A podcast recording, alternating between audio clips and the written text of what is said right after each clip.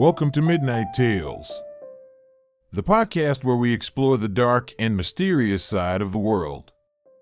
I'm your host, Davis, and I am as fictional as the story you are about to be told. So listen carefully, because tonight we have a special treat for you. We're going to dive into a story that has haunted generations of people in a small town in Mexico. A story of love, betrayal, and a vengeful spirit that roams the riverbanks looking for lost children. A story of La Llorona, the weeping woman. This story is provided to you by the Midnight Tales Project. Make sure to check out the website, midnighttales.org, for even more stories and special offers. You can find a link in the show notes. But before we begin, a word of caution. This tale is not for the faint of heart. It's a tale that will chill you to the bone and make you think twice before venturing near the river at night. So, grab a blanket, turn off the lights, and get ready for a night of midnight tales.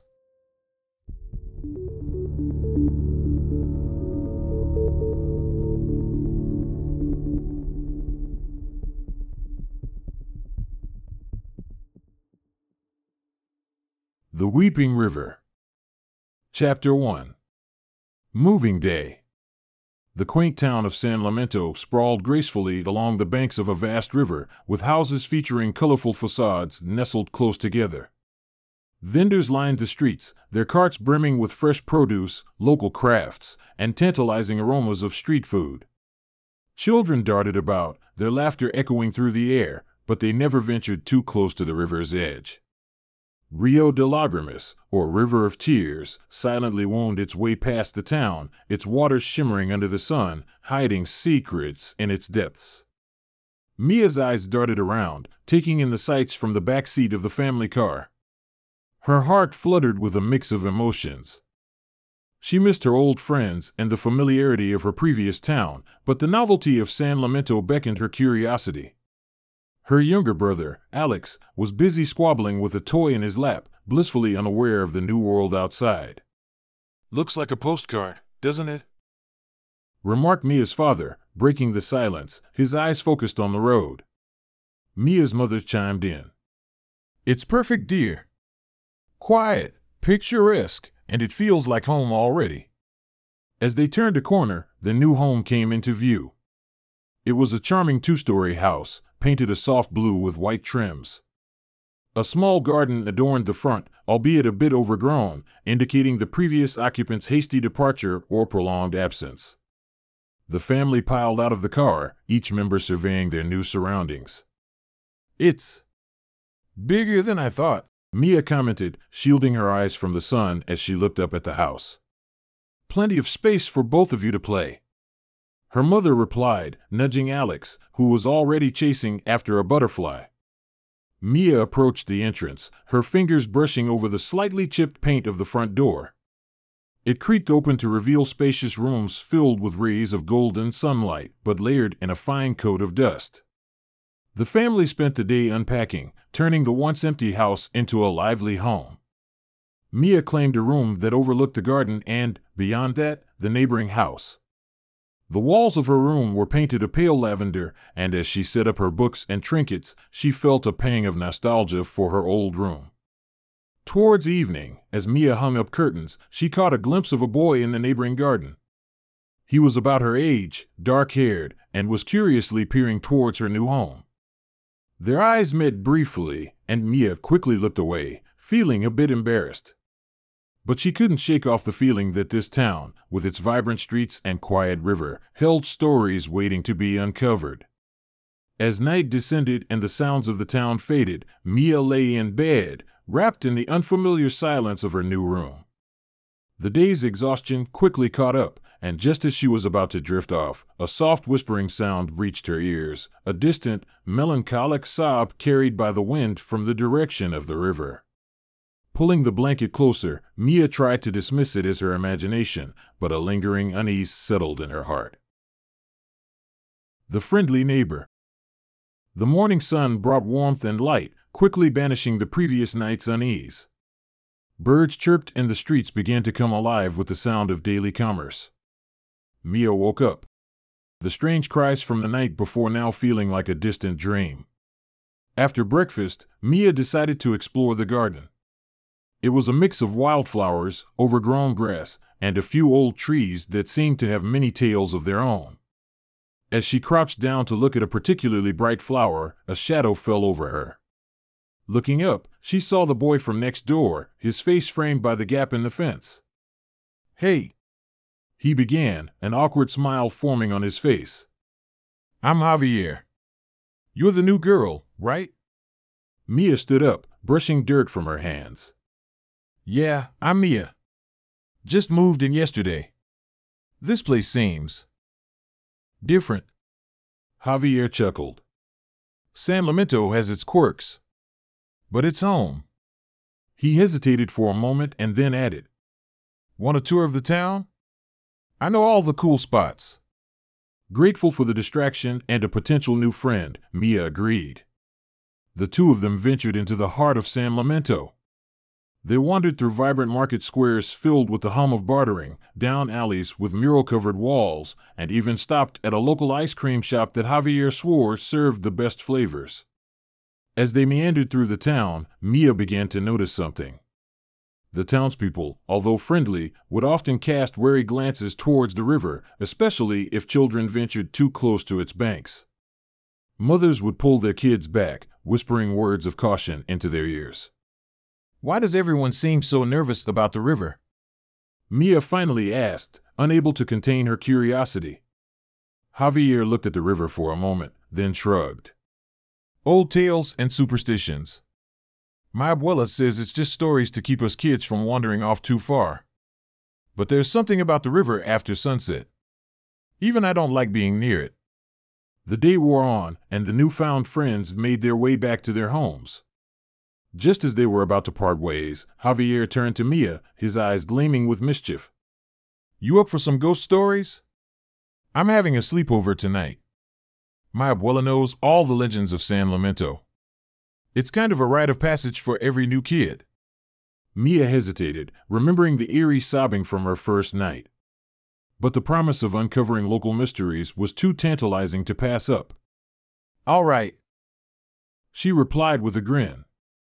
But only if there's popcorn. Javier laughed. Deal. See you tonight. As Mia walked back to her house, she felt a twinge of excitement. New town, new friend, and now, new stories to discover. But in the back of her mind, a small voice whispered, urging her to tread carefully. For sometimes, legends have a seed of truth. Chapter 2 Evening Preparations The golden hues of the setting sun painted Mia's room in a warm glow. With every passing minute, her anticipation grew. She spread her favorite polka dotted pajamas on her bed, carefully placing her sleepover essentials next to them toothbrush, a small bag of toiletries, and her cherished book, Tales from Beyond. The room echoed with the soft rustle of packing and the faint hum of her favorite tune, which she hummed absent mindedly. Just as she was zipping her bag, a tug at her shirt made her look down. Alex, with his big hazel eyes, gazed up at her, his lips turned into a familiar pout. Why can't I come too? I want to hear stories. He whined, his fingers playing with the edge of Mia's bag.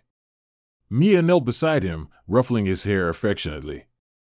Hey, buddy, how about we have our very own sleepover next week? Just you and me, with hot cocoa and all the stories you want. She proposed.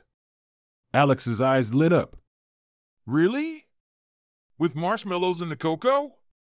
Mia chuckled, nodding. Of course. The fluffiest marshmallows. Content with the promise, Alex gave her a tight hug. Okay, but you have to tell me all about tonight when you come back. Deal. Mia replied, sealing their pact with a playful high five. As Mia laced her shoes and gave herself a final check in the mirror, she couldn't help but feel a flutter of excitement. New town, new friends, and now a night filled with tales and mysteries. She took a deep breath, slung her bag over her shoulder, and stepped out into the approaching night. The sleepover. The evening sky over San Lamento was a deep shade of indigo, dotted with the first few stars that braved the twilight. Mia approached the neighboring house, her steps quickened by a mix of excitement and nerves. The two homes were quite similar, reflecting the town's architectural style, but Javier's house boasted a richer history, with vines crawling up the walls and a rustic charm.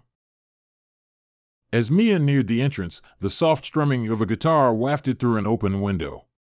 She hesitated for a moment, taking a deep breath before pressing the doorbell.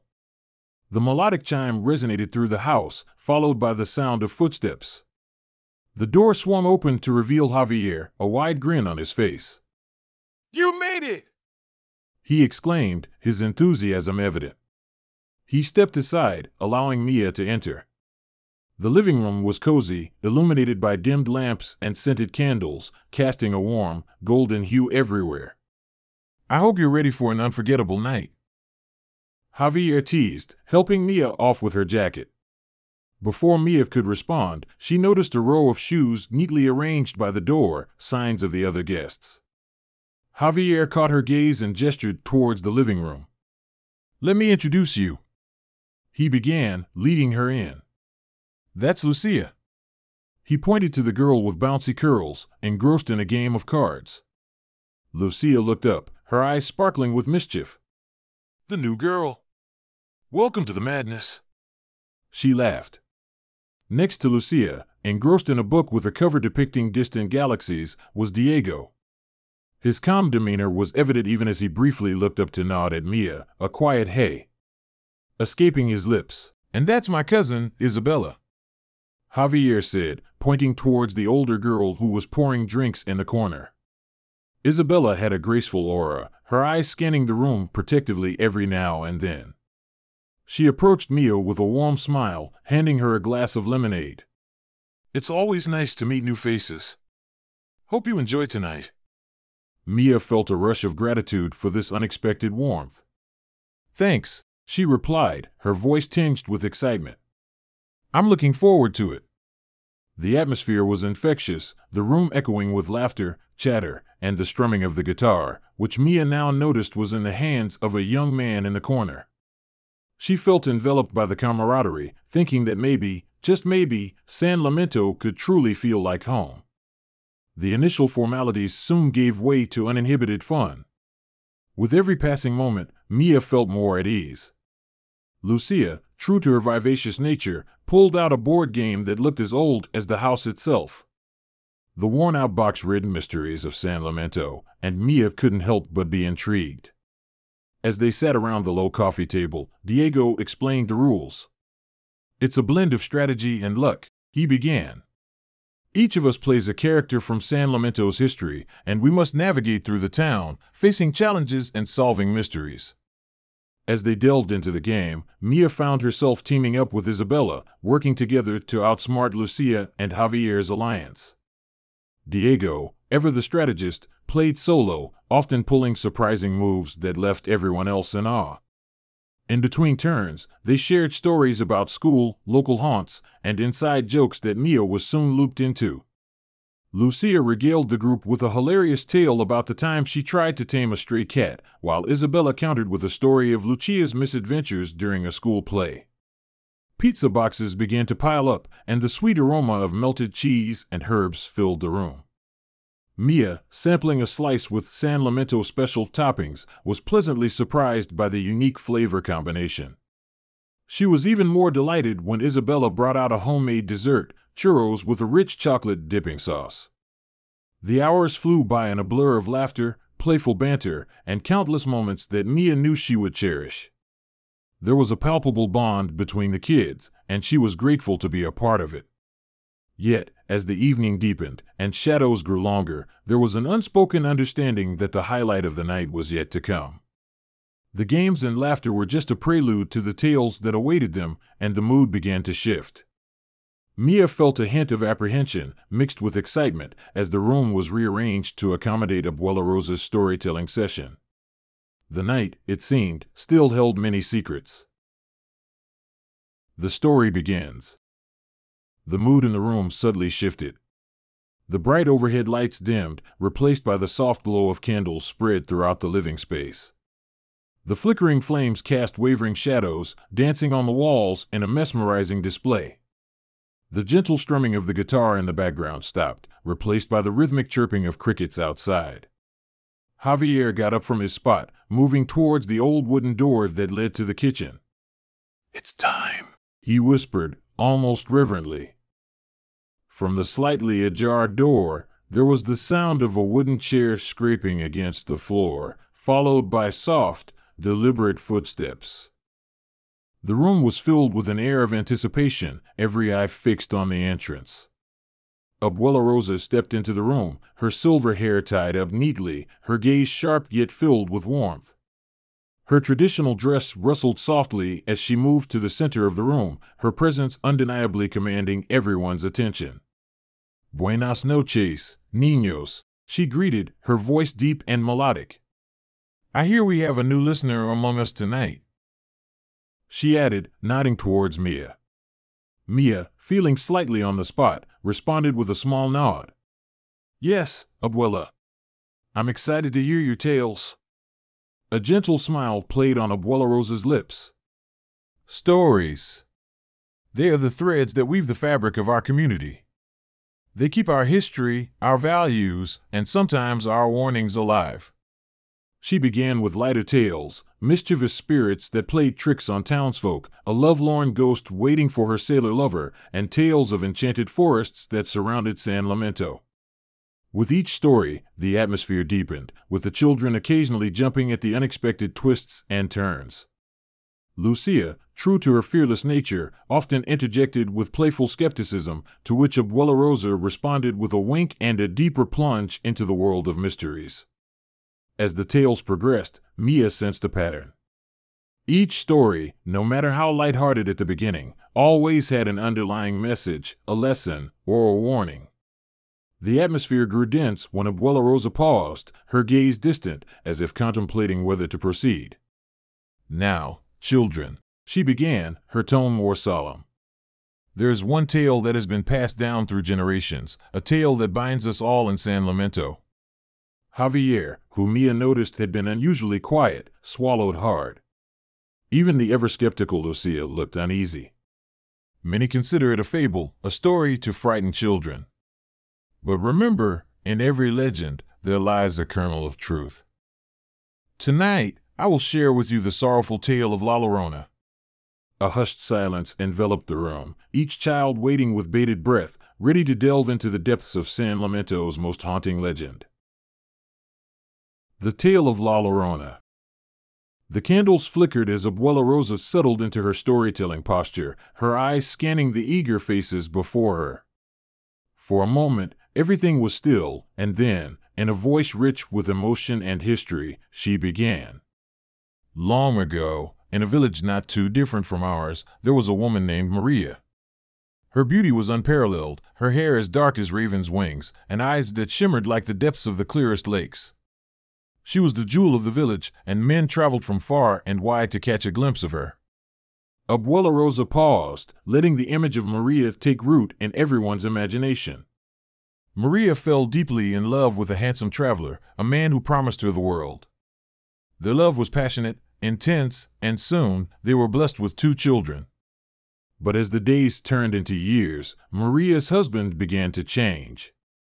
His eyes, once filled only for Maria, began to wander.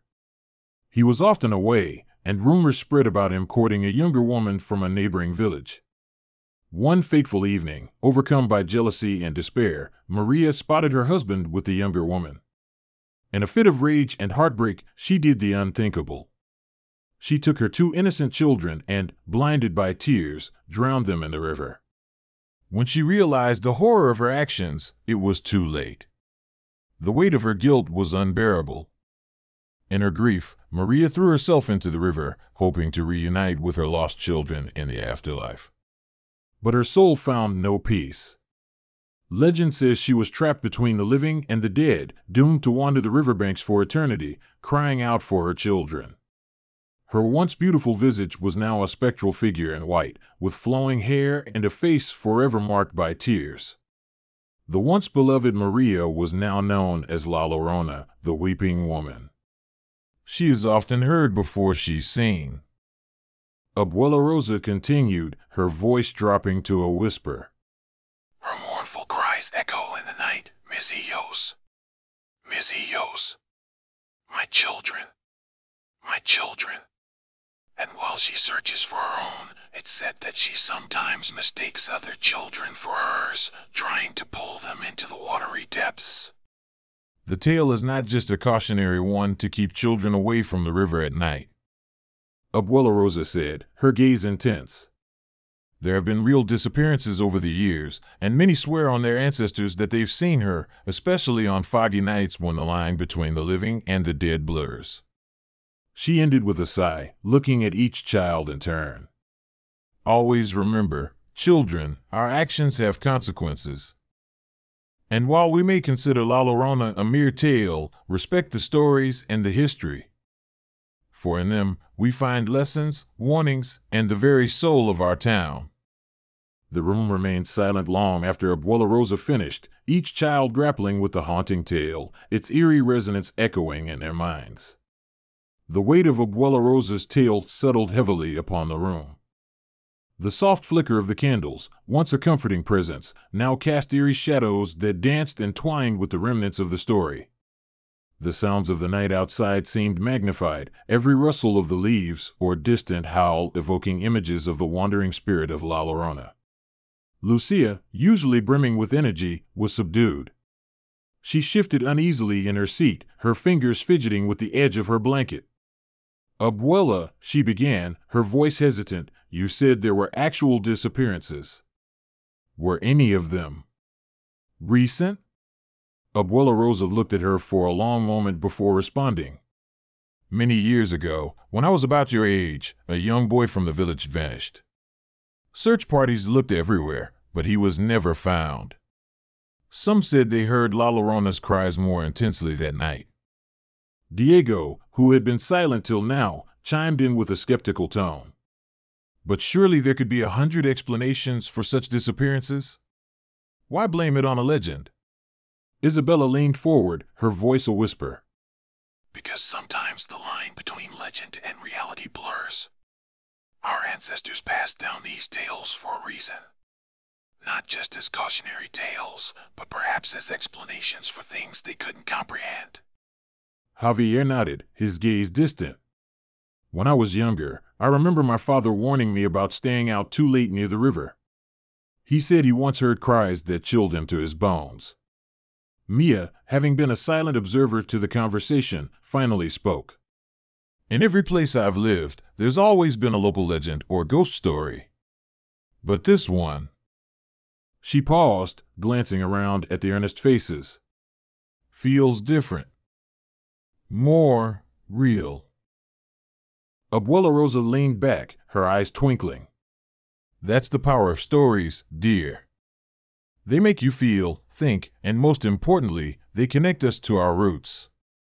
There was a momentary lull in the conversation before Lucia broke the silence, trying to lighten the mood. All right, enough ghost talk for one night. Who's up for a game or maybe a midnight snack raid in the kitchen? The tension in the room began to dissipate, replaced by laughter and the familiar sounds of camaraderie. Yet, in the back of each child's mind, the haunting cries of La Llorona lingered, a testament to the enduring power of Abuela Rosa's tales. Chapter 2 The Dare The morning after. The first light of dawn crept in through the windows, casting the room in a pale glow. The children, sprawled out on makeshift beds and couches, began to stir. Mia, rubbing the sleep from her eyes, couldn't shake off the eerie feeling that last night's tale had instilled in her. She sat up, surveying the room. Lucia was already awake, her face contemplative as she gazed out the window towards the river, its shimmering surface barely visible through the trees. Didn't sleep well? Mia whispered, joining Lucia by the window. Lucia shrugged. It's hard after one of Abuela's tales, especially that one. The river seems different now. As the rest of the children roused, breakfast was a lively affair.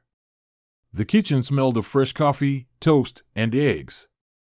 Abuela Rosa hummed a tune as she moved about the stove. Yet, amidst the chatter and laughter, Mia noticed that Diego kept stealing glances at the forest leading to the river. She decided to confront him. You seem distant, Diego. What's on your mind?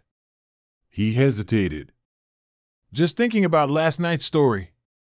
I've heard it so many times, but every time it feels different. Lucia, catching the drift of the conversation, added, You don't believe in the tale, do you? Diego frowned. It's not about believing. It's about respecting our traditions. Even if La Llorona is just a legend, the river has its dangers. The Dare. The day progressed, and the events of the night seemed a distant memory as they engaged in various activities. By mid afternoon, while lounging in the garden, Isabella broached a topic that would set the tone for the evening. You know, she started, glancing mischievously at Diego. We've all heard the tales, but none of us have been to the river at night. What if we went tonight? A sort of adventure? Lucia's eyes lit up. You mean like a dare? Isabella nodded. Exactly. We'll go, maybe see if there's any truth to the tales. Diego looked uneasy. It's one thing to talk about it and another to actually go there, especially after dark. Javier seemed torn, but Mia, feeling a mix of anxiety and excitement, voiced her thoughts. We'll stick together, take torches. It'll be an adventure. Besides, if the legend is true, La Llorona is only looking for her children, not a group of brave teenagers, right? Isabella grinned. So it's decided. Tonight, we venture to the river. As the sun began its descent, casting golden hues over San Lamento, the group geared up for their nocturnal adventure, unaware that this dare would forever change their understanding of the legends surrounding their town. Chapter 3 The River The sun had long set, its last traces giving way to the purples and inky blacks of the night sky. Stars twinkled above, offering only the faintest illumination to the world below. The group gathered at Javier's back porch, each holding a torch, its flame casting flickering shadows and a warm golden hue. I can't believe we're actually doing this, whispered Lucia, her excitement palpable yet tinged with an undercurrent of anxiety. Diego adjusted the straps of his backpack, filled with snacks and a first aid kit. Just remember, we stick together. No wandering off. Isabella, trying to sound braver than she felt, retorted. Who'd want to wander off on a night like this anyway? As they descended the gentle slope from the house, the sound of the river grew more pronounced. The soft, rhythmic gurgling of the water, usually a comforting sound, felt eerily oppressive in the darkness. Javier led the way, his familiarity with the terrain evident. The river's not far now, he remarked, his voice cutting through the chirping of crickets. Mia found herself strangely drawn to the river, her feet moving almost of their own accord. The soft glow from her torch reflected off the water, creating a mesmerizing dance of light and shadow. It was both beautiful and foreboding, setting the stage for what lay ahead. The air grew cooler as they neared the riverbank, the canopy of trees overhead making the darkness seem even more profound. The murmurs of the group grew quieter, replaced by the palpable tension of anticipation. Upon reaching the river's edge, they set their torches in a circle, the flames providing a sanctuary of light in the encompassing dark. They stood there for a moment, looking at each other, the reality of their dare sinking in. We're really here, Mia whispered, her breath visible in the cool air. The river, which seemed so benign during the day, now held a certain mystique, its depths hiding untold secrets. And as the group steadied themselves, ready to face whatever the night would bring, the stage was set for an encounter with San Lamento's most haunting legend. Javier, in an attempt to dispel the mounting tension, cleared his throat and, with a mischievous grin, cupped his hands around his mouth. He called out, mimicking the legendary cry, his voice echoing faintly back to them. The others chuckled nervously, grateful for the distraction. Isabella, always one to join in on a jest, responded in kind. If you're out there, we brought snacks. She waved a candy bar in the air, her laughter genuine. Diego, rolling his eyes, said, I'm sure ancient spirits are craving some modern junk food. They laughed again, and for a few moments the atmosphere lightened. The river's gentle flow seemed to play along, its ripples shimmering under the torchlight. Mia, holding her torch aloft, moved closer to the water. Its reflections fascinated her, almost hypnotic in their dance. But as she stared, something within those depths tugged at her, a sensation she couldn't quite shake off. The world around her seemed to fade, the laughter of her friends becoming distant murmurs. Lucia, noticing Mia's trance like state, called out, Hey, Mia! Don't fall in. We didn't pack a change of clothes. Snapping back to reality, Mia gave a slight shudder. Sorry, got lost in thought. Javier, trying to keep the mood light, ventured. Or maybe you heard her call.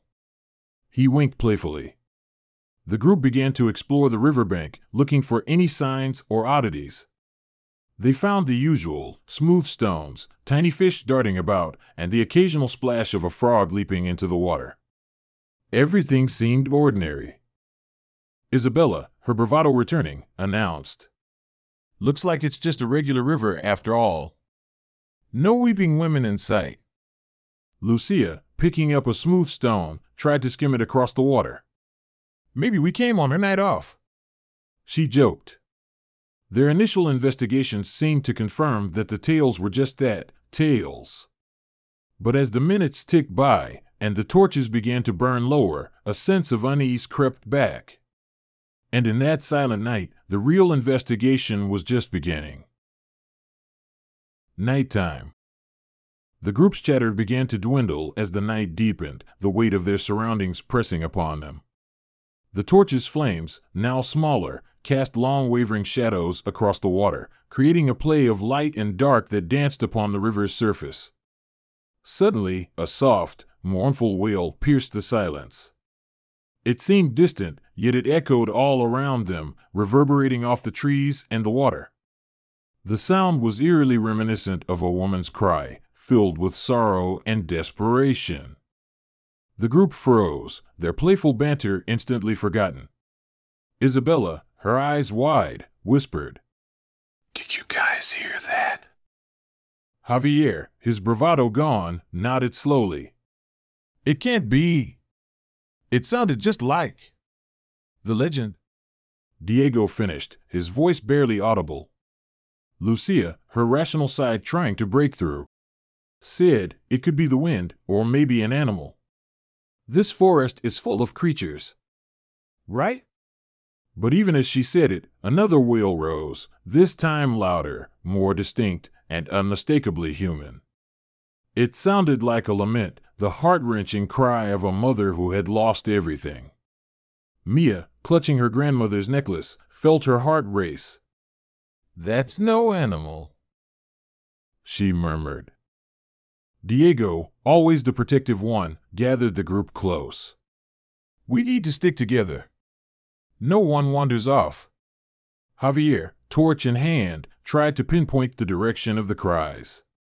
It seems to be coming from further upstream. Maybe from that old bridge? As they strained their ears, the cries seemed to move, ebbing and flowing like the waters of the river itself.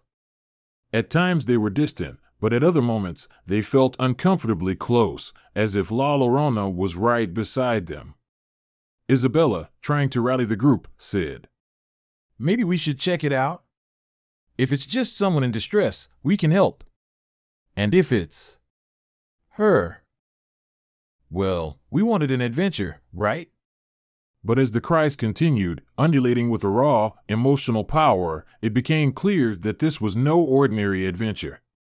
The legend of La Llorona, whether true or not, was beginning to come alive before their very eyes. The haunting melody. While the others were discussing their next move, Mia felt a cold shiver run down her spine, as if someone had run a fingertip along her back. She was drawn, inexplicably, towards the river again, But this time, it was more than just the water's reflections that held her attention.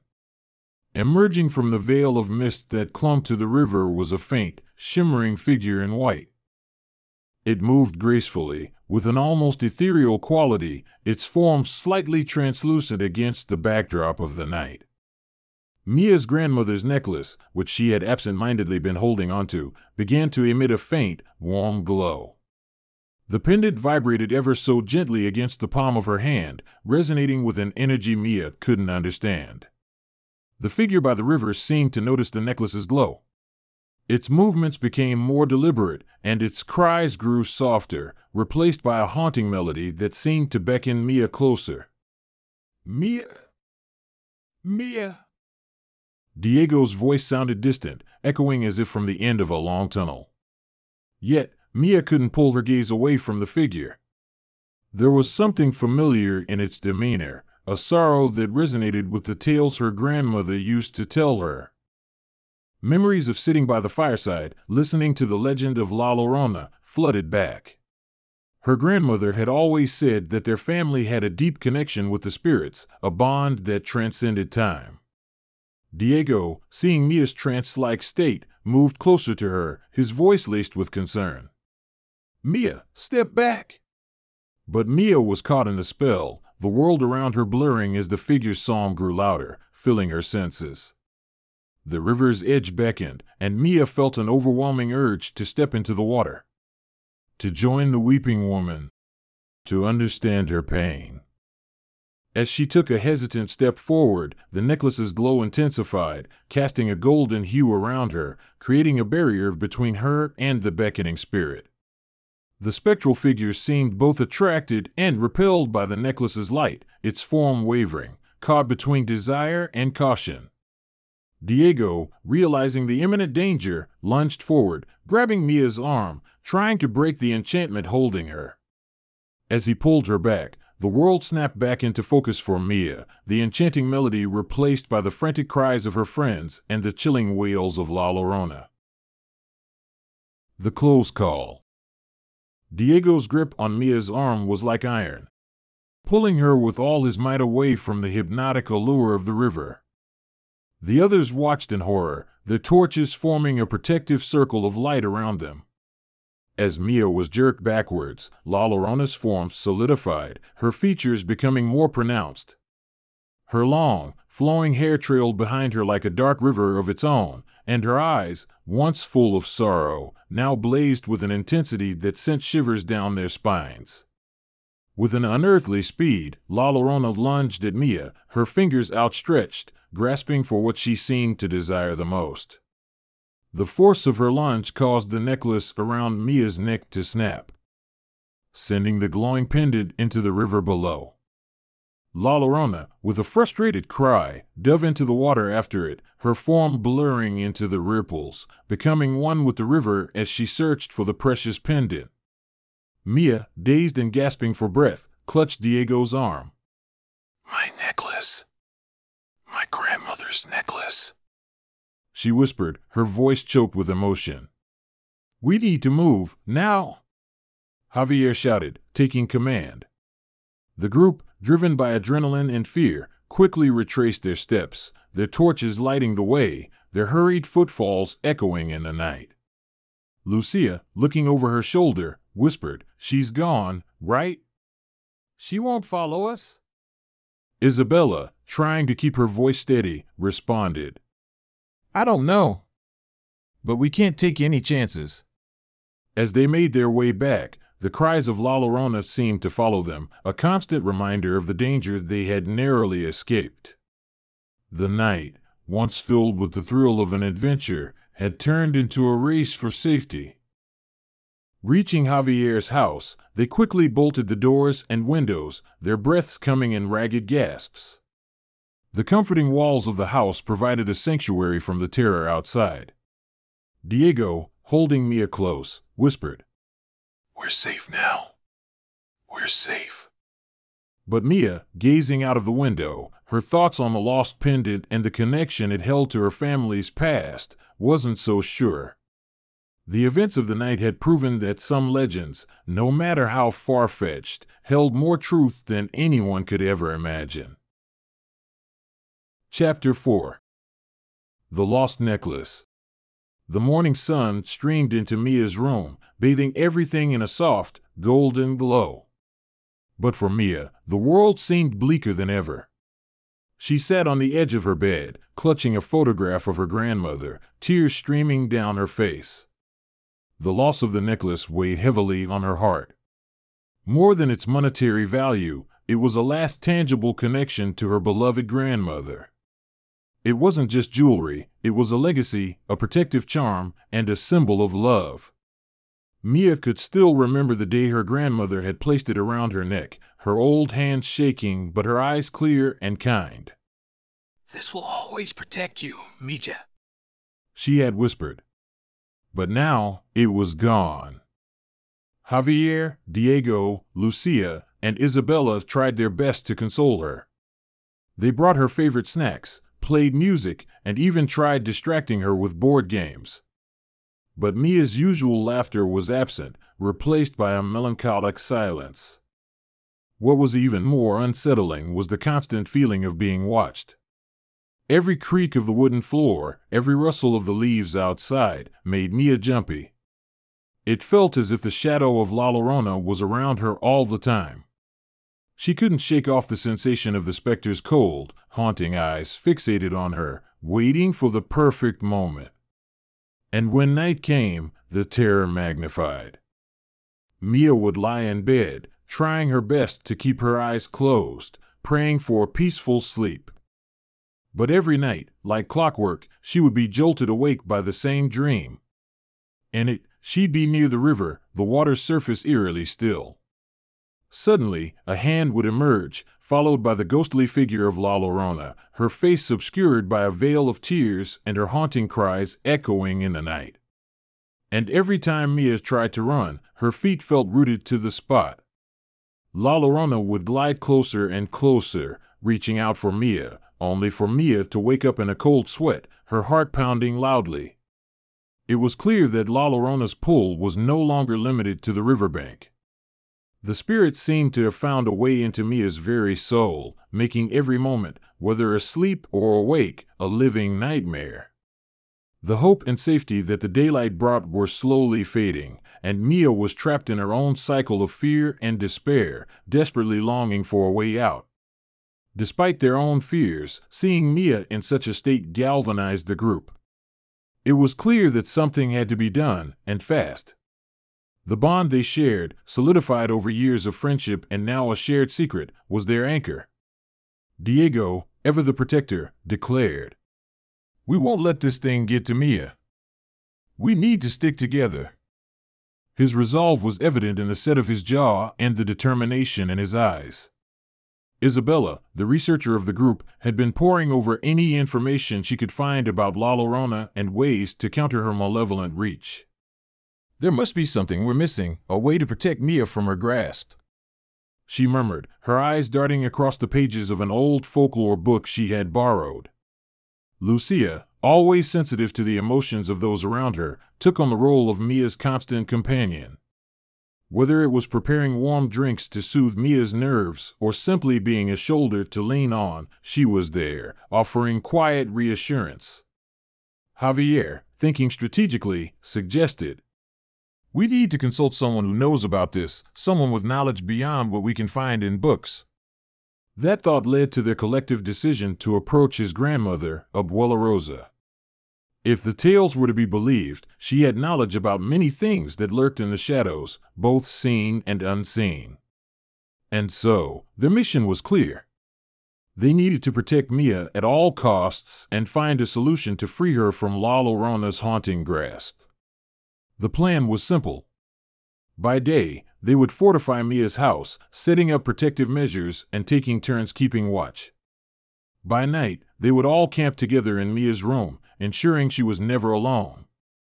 Their shared vigilance became a beacon of hope in a situation that seemed increasingly dire.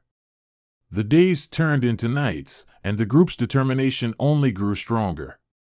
Every scare, every mysterious sound only made them more adamant to fight back, to defend their friend and reclaim the peace that had been so cruelly stolen from them. Through it all, Mia, though weighed down by fear, drew strength from her friends. Their unified resolve was a testament to the power of friendship, of standing together in the face of unspeakable evil. It was a promise that no matter what, they wouldn't let La Llorona win. Abuela Rosa. The old wooden door of Abuela Rosa's home creaked softly as the group pushed it open, allowing a mix of sunlight and dust to enter the dimly lit room. It was always cooler in Abuela's house, with a scent of old books and dried herbs hanging in the air. Every corner was filled with curios, family photos, and religious relics, a testament to a life lived long and fully. Mia's heart raced as they stepped inside. This was their best shot at finding answers, and she felt a mix of hope and trepidation. Abuela? Javier called out softly, trying not to disturb the silence that seemed to envelope the place. From a back room, a frail voice responded Javier, is that you? And you've brought friends.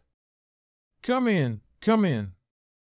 Abuela Rosa emerged, a small figure draped in a colorful shawl, her silver hair neatly tied back, her skin lined with the wisdom of years.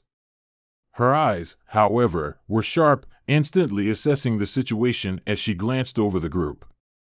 We need your help, Abuela. Javier began, voice quivering slightly.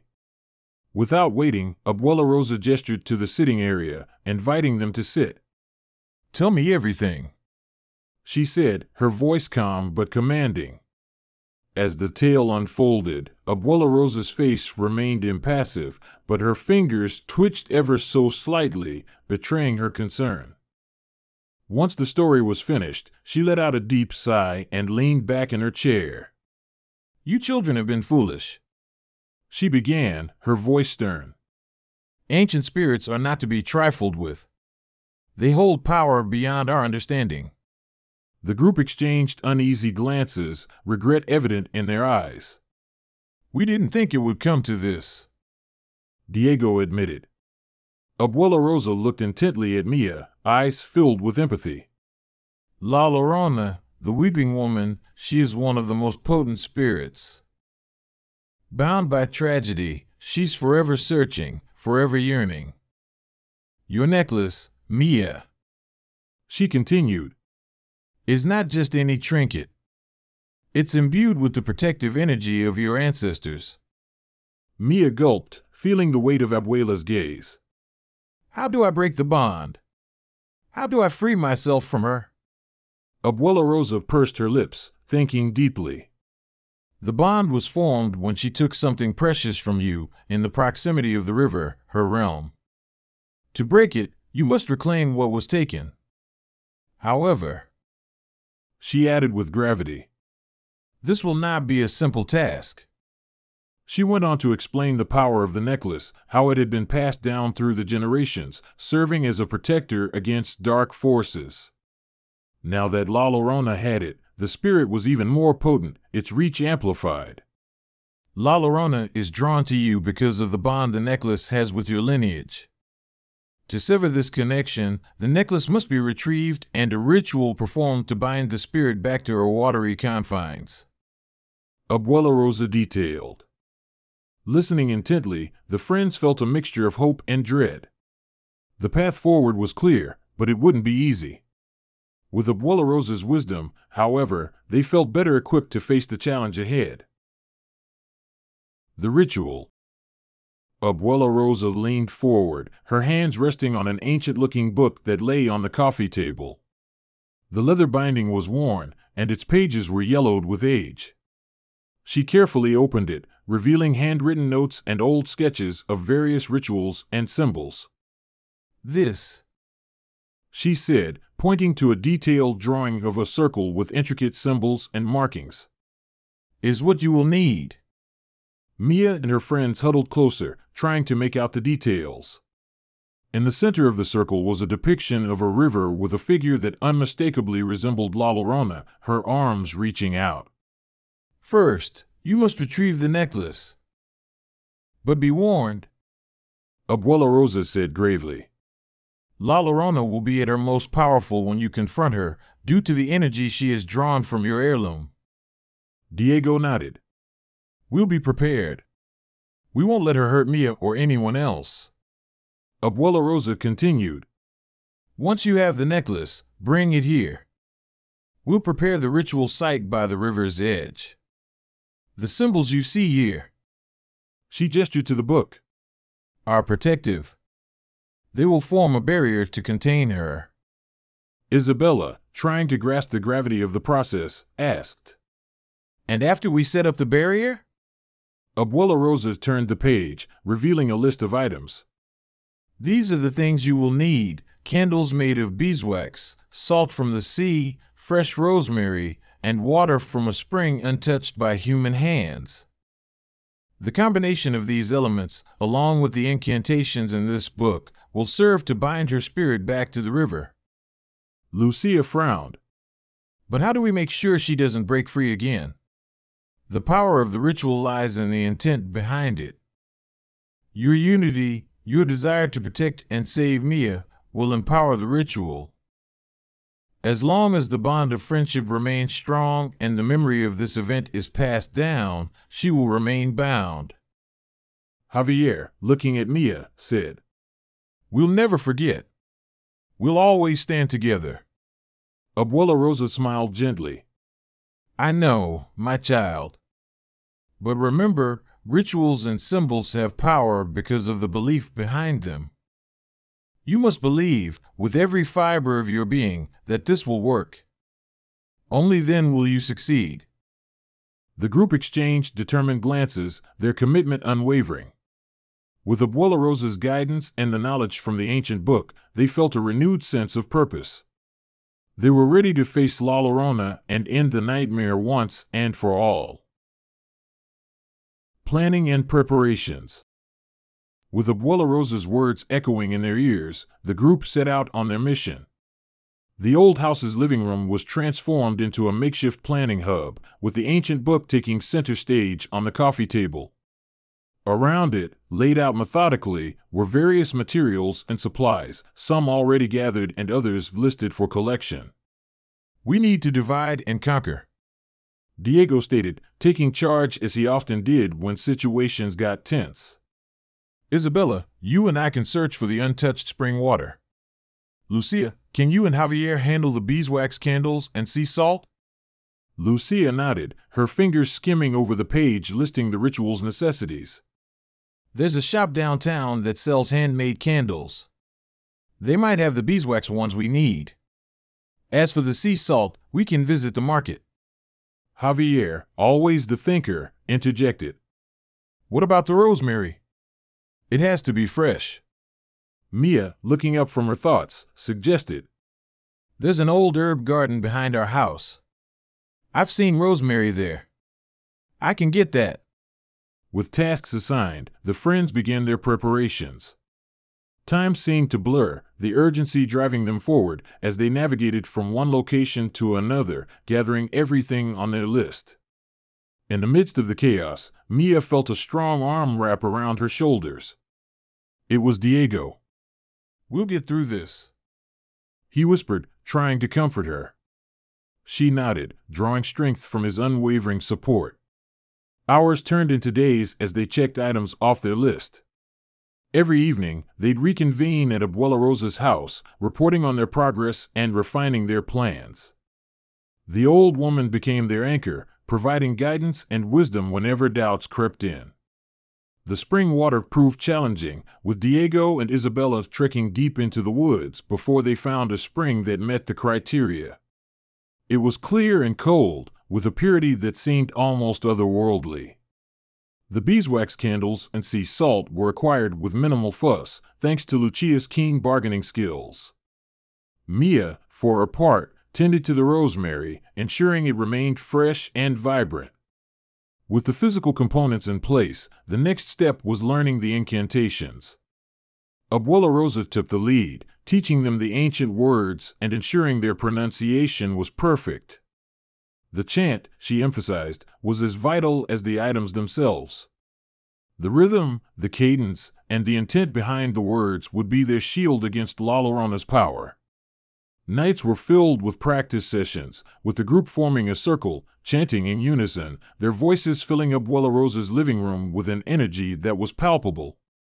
The old woman would occasionally correct them, but as the days wore on, her nods of approval became more frequent. Finally, the eve of the ritual arrived. As they sat together, reviewing their plan one last time, there was a sense of unity and determination. They were ready, come what may.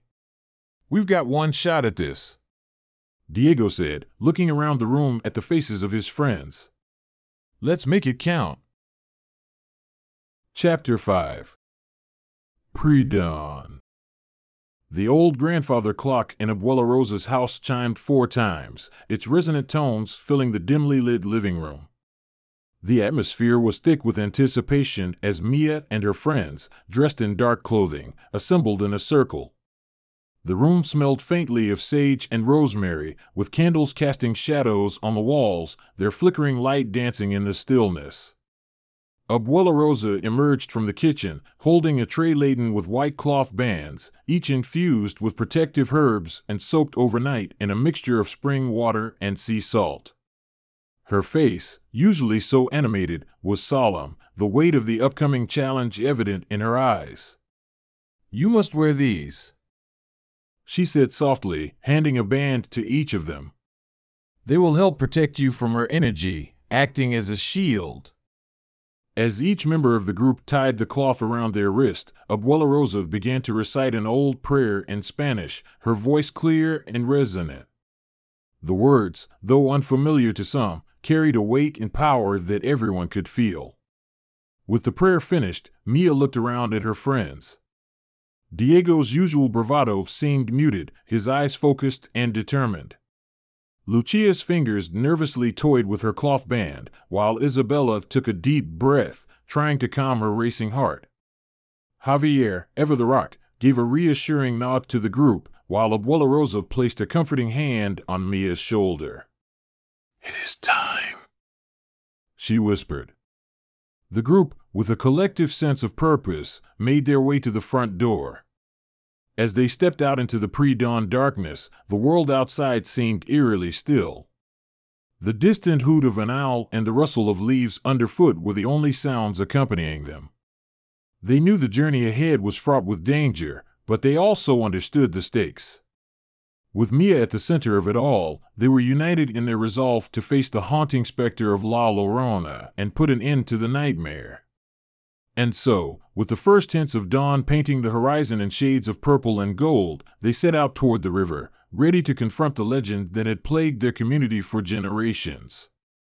The group moved as one, their footsteps synchronized on the worn path that led to the river. The journey, which usually felt breezy and light during daytime strolls, now felt heavy, each step weighed down by the gravity of their task. Mia's thoughts raced. The necklace, her grandmother's memories, the chilling grip of La Llorona, everything seemed to merge into a whirlpool of emotions. But among the turmoil, a warm sensation filled her heart. The realization that these almost strangers had rallied around her so fiercely was both overwhelming and comforting. She glanced sideways at Diego. He walked purposefully, occasionally scanning the surroundings with vigilant eyes. Since the night of the sleepover, he had assumed a protective role, a stance that Mia found both surprising and reassuring. Despite their short acquaintance, Diego's care felt genuine, as if some deeper bond had forged between them. Why is he doing this for me? We've barely known each other a week. Mia pondered. A brief flashback of the night at Javier's house replayed in her mind. Diego's strong grip pulling her away from danger, his voice a grounding presence amidst the fear. Her thoughts were interrupted when Lucia stumbled slightly on a protruding root, and Isabella quickly steadied her. Javier whispered words of encouragement, reminding everyone to stay focused. Each gesture, every whispered word, only deepened Mia's astonishment at the unity and bond they shared. The first hints of dawn began to unveil the river's silhouette, its waters glistening and dark, seemingly waiting. The serenity of the scene sharply contrasted the turmoil in Mia's mind. As they drew closer, the faint murmurs of the river became more audible, echoing the whispered legends of the village. But it wasn't the river's history that preoccupied Mia's thoughts, it was the unexpected family she had found in this new place. Diego, sensing Mia's contemplation, offered a gentle smile. We've got your back, Mia, he said, a statement that seemed to resonate with the feelings of the entire group. Gathering her resolve, Mia nodded, knowing that with this group beside her, they could face whatever awaited them at the river's edge. Setting the trap. The riverbank was bathed in a faint bluish light as the first signs of dawn began to break. The gentle murmur of the flowing water, usually a calming presence, now carried an eerie undertone. Trees lining the bank cast long, wavering shadows on the water, their silhouettes distorted by the ripples. It was as if the river itself anticipated the impending confrontation. Javier took charge, unpacking the ritual items from a bag. All right, let's sit up here, he said, pointing to a flat section of the bank. Diego and Isabella began to mark a large circle on the ground, using a mixture of crushed white chalk and salt, creating a visible barrier. Within the circle, intricate symbols, provided by Abuela Rosa, were drawn, representing protection, confinement, and unity. Lucia carefully placed candles at cardinal points within the circle, each color coded to represent different elements blue for water, red for fire, brown for earth, and white for air. Their flames, once lit, would serve as both a guiding light and a protective barrier against dark forces. In the circle's center, a small, shallow pit was dug. Mia took out the silver bowl filled with the untouched spring water and placed it gently in the pit. Sprinkling fresh rosemary on top, she whispered a silent prayer, hoping her grandmother's spirit would guide and protect them. As the final touch, Diego placed a smooth, flat stone next to the bowl, designating a spot for the necklace once they had it. Its placement was crucial, for it would be the lure and the anchor, drawing La Llorona in and binding her. With everything in place, Mia took a step back to take in the ritual site. The symbols, candles, and bowl formed a pattern that looked both ancient and powerful, like something from a time long forgotten. Once La Llorona is within the circle, Abuela Rosa had instructed. You must all join hands and recite the incantation. She will try to break free, but the circle's power, combined with your unity, will hold her. Remember, Mia, your connection with her through the necklace will be both a vulnerability and a strength. Use it wisely. Feeling the weight of Abuela Rosa's words, Mia nodded at the group, signaling that the trap was set. All they could do now was wait, hope, and trust in the strength of their bond to see them through the night. The world seemed to pause as the group huddled together at a safe distance from the circle, their eyes fixed on the silver bowl shimmering in the emerging daylight. The usual sounds of morning, a distant bird's song, the rustling of leaves in the breeze, were muted, as if nature itself held its breath in anticipation. The minutes felt like hours. The group exchanged anxious glances, their nervous energy palpable. Lucia began quietly humming an old lullaby, an attempt to soothe the fraying nerves, while Isabella, her fingers trembling slightly, checked the candles to ensure they remained lit. Diego leaned in closer to Mia, their shoulders touching. You okay? He whispered, his eyes searching hers for any sign of distress. Mia nodded, though her heart raced. I just want this to be over she admitted, gripping the protective cloth band on her wrist. Javier, ever the pragmatic one, kept a vigilant eye on the river. She's cunning, he murmured. She knows we're here, waiting for her. But we have the advantage. As the sun began its ascent, painting the sky in soft hues of pink and gold, a heavy mist started to form over the river. It crept slowly, wrapping around trees and blanketing the riverbank in a dense, white fog. Lucia's humming ceased. The atmosphere became charged, a silent electricity in the air. Mia felt a sudden chill, an icy finger tracing down her spine. The connection, the pull, was beginning. She's coming. Isabella whispered, her voice barely audible. From within the mist, a faint, mournful cry echoed, a lament, a sorrowful wail that seemed to originate from the very depths of despair. It grew louder, more insistent, a haunting melody that gripped their very souls. Mia's heart thudded loudly in her chest, her breathing rapid. The silhouette of a woman began to emerge from the mist, her long white gown flowing, her dark hair cascading around her like a living entity. The figure's eyes, once filled with pain and sorrow, now burned with a malevolent intensity, fixed solely on Mia. The trap was set. The bait was in place. And as La Llorona drew closer, Mia and her friends braced themselves for the confrontation that would determine their fates. La Llorona appears. As the mist swirled around her, La Llorona stepped gracefully onto the riverbank. Her ethereal beauty was marred by her piercing, grief stricken eyes, which seemed to see into the very souls of those who dared to look upon her. With each step she took, the weight of her eternal sorrow and anguish echoed, sending ripples through the fog and stillness of the dawn. Her gown, once pure white, now carried stains of time and torment, flowing around her like liquid. Her long, raven black hair floated around her, moving as if having a life of its own, caressing her face and veiling her in moments, only to reveal her again. But what caught Mia's attention the most was the necklace, her grandmother's necklace, dangling elegantly around La Llorona's neck. It seemed out of place on the ghostly figure, its delicate chain and pendant gleaming with a warmth and familiarity that sharply contrasted with La Llorona's chilling presence. Drawn irresistibly toward Mia, La Llorona began to move closer. The eerie lament that had announced her arrival morphed into a mesmerizing, almost hypnotic song, a song of loss, longing, and unending grief. Mia felt the world around her blur as La Llorona's gaze locked onto hers. She felt a pull, a compulsion to step forward, to surrender to the sorrowful spirit's embrace and be drawn into the depths of the river. But Diego's hand tightened around Mia's, snapping her back to reality.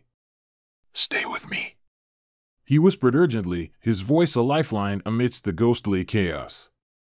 La Llorona's outstretched hands, just inches from Mia, seemed to shimmer and transform, taking on a more skeletal, decayed appearance. Her voice grew more desperate, her song more demanding.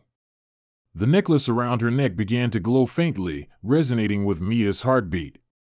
Javier began to chant the incantation Abuela Rosa had given them, his voice steady and confident. Lucia and Isabella joined in, their combined voices weaving a protective spell around Mia. La Llorona hesitated for a moment, the pull of the ritual momentarily countering her own. Her mournful wails intensified, expressing frustration, rage, and an overwhelming desire to reclaim what she believed was hers. The tension was palpable. The battle for Mia's soul had begun. Would the strength of her newfound friends and the protective power of the ritual be enough to withstand the onslaught of La Llorona's relentless pursuit? The atmosphere grew colder, the fog denser, as La Llorona's influence strengthened. Every step she took towards Mia seemed to drown out the protective chants of the group, her sorrowful wails harmonizing with the mournful lull of the river. The world became a blur of white and gray, with only the sorrowful figure of La Llorona in sharp focus. Mia felt herself sinking, drawn into a trance like state. Memories of her grandmother flashed before her eyes the comforting smell of her perfume, the touch of her hands, and the weight of the necklace she once wore. She heard a distant voice, soft and pleading, beckoning her to come closer, to join in the endless depths of sorrow. The psalm of La Llorona whispered promises of eternal rest, an end to all pain and loneliness. But amidst the cacophony of voices, Diego's urgent cries managed to pierce through. Mia, fight it! Don't let her take you! He shouted, gripping her hand tightly as if trying to anchor her to the world of the living. Seizing the moment of La Llorona's brief distraction, Javier lunged forward. With swift precision, he managed to grab the chain of the necklace, ripping it from the spectral woman's neck. He sprinted back to the circle and placed the necklace on the designated flat stone. A scream of pure rage emanated from La Llorona. The once melancholic spirit now radiated fury. Her eyes, previously filled with sorrow, now glowed a fiery red. With supernatural speed, she lunged at Mia, her fingers transforming into sharp, bony talons. The group formed a protective barrier around Mia, chanting louder, their voices united in desperation. But La Llorona's force was overpowering. Breaking through their defenses, she gripped Mia's arm, her cold fingers digging into Mia's skin, leaving angry, red marks. Mia screamed in pain, her voice echoing off the surrounding trees, blending with La Llorona's wails. The tug of war for Mia's soul intensified. La Llorona tried to drag her closer to the river's edge, the water swirling in anticipation. Diego, using all his strength, pulled Mia back, while Isabella and Lucia attempted to fend off La Llorona with the protective chants. But it was the necklace, now glowing even more brightly on the stone, that became their saving grace. The closer La Llorona got to it, the weaker she seemed to become. With one final, combined effort, the group managed to pull Mia away, breaking La Llorona's grasp. The ghostly woman let out a defeated cry, her form dissolving into the mist, the echoes of her lament gradually fading away. Mia collapsed into Diego's arms, her breathing ragged, the trauma of the encounter evident on her pale face. The group huddled close, relief washing over them. But the night was not over, and the ritual was yet to be completed. They had won the battle, but the war against La Llorona was far from over. The initial reprieve from La Llorona's onslaught was short lived. As Mia leaned into Diego for support, the air around them grew colder, the temperature plummeting rapidly. The river began to churn violently, waves lapping hungrily at the bank. The morning light, which had begun to filter through the trees, was suddenly eclipsed by an unnatural darkness. A cacophony of voices, whispers of despair and longing, seemed to emanate from every direction. Trees rustled without wind, and the ground beneath them trembled slightly. We need to finish the ritual now, shouted Javier, grabbing the necklace from the stone. His voice was filled with urgency. Isabella and Lucia joined hands, reciting the incantation their abuela had taught them with fervor. Their voices rose above the ambient noise, forming a protective barrier around the group. Diego held Mia close, whispering words of encouragement, his eyes never leaving the churning waters of the river. Suddenly, from the heart of the river, a massive whirlpool began to form. Its vortex grew larger and more powerful with each passing second. At its center, La Llorona emerged, no longer the melancholic spirit they had encountered earlier. Her visage was twisted in rage, her form even more spectral and terrifying, the necklace's pendant glowing fiercely against the backdrop of the whirlpool. With a scream that pierced the air, she summoned the power of the river, directing its fury towards the group. The very ground beneath them seemed to come alive, trying to drag them toward the raging waters. Mia, her fear replaced by determination, stepped forward, holding out her hand. Give me the necklace, Javier! She yelled over the roar of the river. Without hesitation, Javier tossed the necklace to her. As she caught it, a warmth spread through her body, emanating from the pendant. Her connection to her grandmother, the love and memories they shared, bolstered her strength. Drawing upon this newfound power, Mia stepped to the edge of the river, facing La Llorona directly. The spirit hesitated, the fury in her eyes replaced by confusion. Using this brief moment of respite, Mia began to sing. It was a lullaby, the same one her grandmother used to sing to her, filled with love, hope, and memories of happier times. The raging waters began to calm.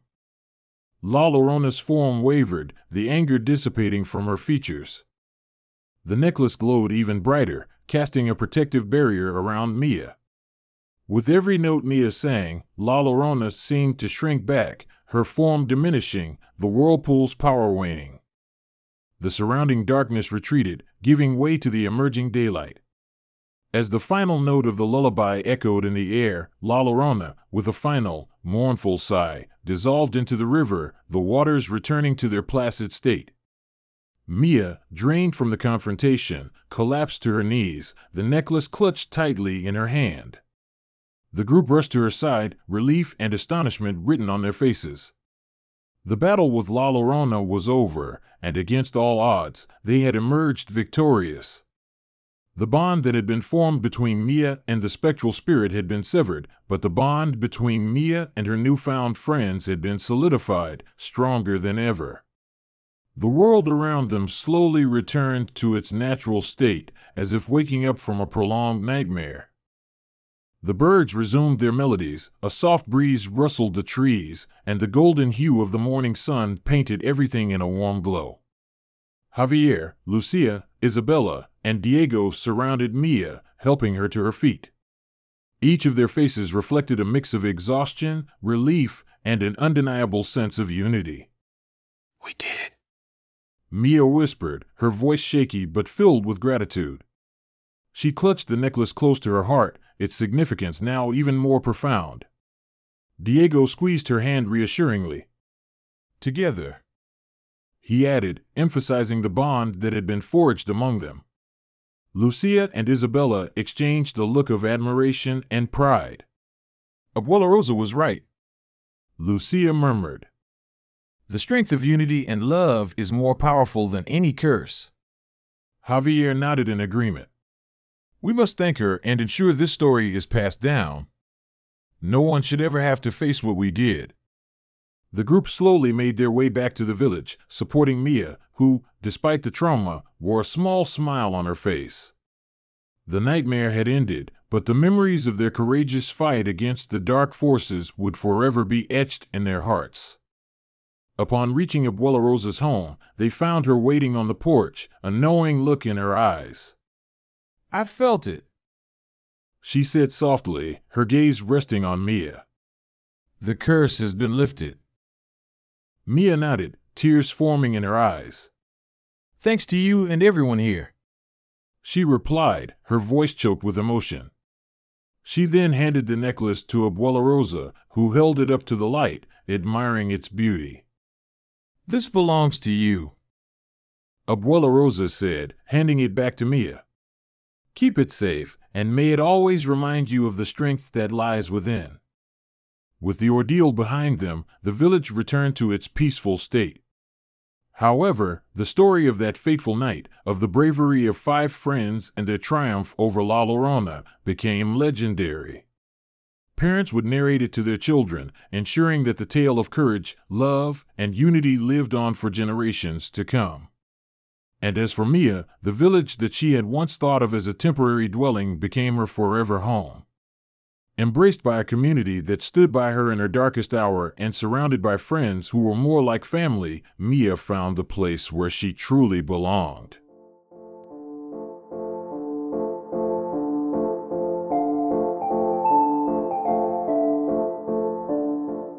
That was all we had for you this time. I hope you enjoyed listening to the story just as much as I did telling it to you. And next time you hear a legend about a vengeful river spirit, don't just dismiss it as being a story to scare kids. Sometimes they are rooted in an all too real danger. So watch out. This story was brought to you by the Midnight Tales Project. You can find this story and many others on the website, midnighttales.org. Here you can read and listen to the stories. You can also buy this story and other stories both as an ebook or audiobook. It helps support the show, and we really appreciate the gesture. And as always, if you enjoyed the story and would like to hear more, please leave us a review or share the episode with a friend. My name is Davis, and remember, I'm no more real than the stories you hear. Until next time, take care.